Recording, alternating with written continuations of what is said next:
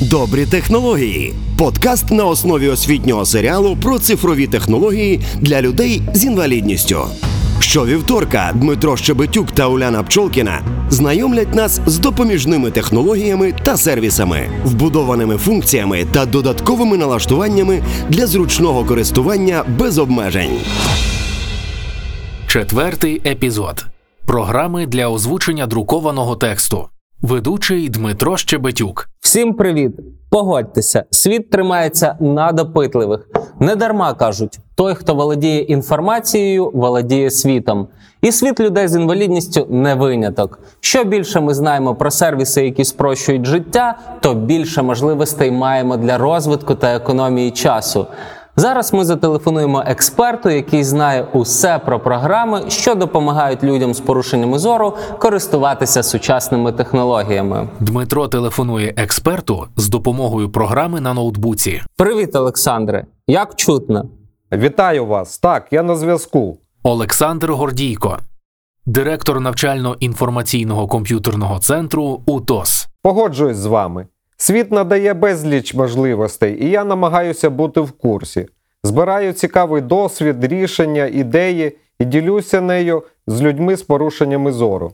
І це чудово, адже нашим глядачам цікаві саме живі поради, що допоможуть зробити інформаційні технології доступнішими. Олександре, розкажіть, наскільки програми сьогодні пристосовані для людей з порушеннями зору? Насправді рішень чимало, але яке саме підійде для конкретної людини, залежить від її ситуації. Приміром, чи володіє вона шрифтом Брайля. Для фізичного світу шрифт Брайля має велике значення. Друковані книжки, вказівники, маркування на лікарських засобах.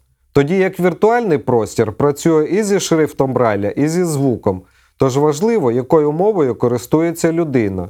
Також істотним чинником є ступінь втрати зору. Для людей, які частково бачать, а отже можуть читати тексти, спеціальні програми можуть і не знадобитись, хоча з ними легше. Достатньо налаштувати монітор або екран смартфону. А от знайти хорошу програму, яка озвучить девайс і прочитає український текст, достатньо складно. Певен, варто загуглити і знайдеться декілька варіантів.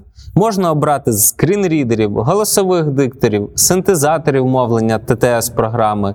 Я б сказав, складно обрати, а не знайти. Хоча якісних варіантів могло б бути і більше. Ось яка різниця між усіма цими програмами, яку з них краще використовувати? Візьмемо синтезатори мовлення. Наприклад, Реч. Він має два голоси Анатоль і Наталка. Він легко встановлюється і добре озвучує українські тексти. Працює на ПК з операційною системою Windows та на планшеті або смартфоні з операційною системою Android. Інші синтезатори мовлення Speaking Mouse, Nifon теж ніби непогано озвучують українські тексти, але їхній голос металевий, штучний, має псевдоукраїнську вимову, а це заважає. Ви ще говорили про скрінрідери? Так, їх ще називають читачами екрану. Вибір тут є: JAWS for Windows, Supernova Screen Reader, NVDA. Приміром, програма JAWS коштує 19 тисяч гривень. Самі розумієте, для багатьох людей ця сума непідйомна. Supernova Screen Reader, крім того, що дорога, займає 5 ГБ місця. На мою думку, найкращою для України буде NVDA. Її просто скачати та використовувати. Добрі технології. А чим же NVDA настільки зручна? По-перше, вона безкоштовна. По-друге, з нею значно легше працювати. Вона не навантажує залізо, а це дозволяє незрячій людині використовувати свій комп'ютер наповну. NVDA має український інтерфейс і має дуже багато корисних і зручних фішок. Дуже зручно, наприклад, працювати із сайтами. Можна переміщуватись по сайту за допомогою спеціальних комбінацій клавіш, які допомагають озвучувати лише те, що нам необхідно, а не слухати весь текст зі сторінки. Стільки дізнався сьогодні, хоча я постійно відстежую нові розробки для людей з інвалідністю. Поділися секретом, звідки ти це все знаєш? Можу порадити декілька корисних ресурсів, сам постійно користуюсь ними. Наприклад, сайт інтернет-магазину Trosty.com.ua. Тут можна як і придбати, так і безкоштовно завантажити програмне забезпечення. А також можна більше дізнатися про товари, які значно спрощують життя людей з особливостями зору. Є спільнота використання синтезатора мовлення RH Voice у соціальній мережі Facebook. Ще я користуюсь е, YouTube каналами, які присвячені проблемам людей з порушеннями зору. Англомовний канал Technology for Blind або україномовний канал навчально-інформаційного комп'ютерного центру. Тут ви можете переглянути новини та огляди програмного та апаратного забезпечення. І на завершення порадь, на що звертати увагу під час вибору програми озвучування девайсу, яка допоможе, наприклад, озвучити текст та дозволить працювати з ним. Я б порадив не поспішати купувати спеціальне програмне забезпечення для людей з порушеннями зору. Спершу скористайтеся демоверсією.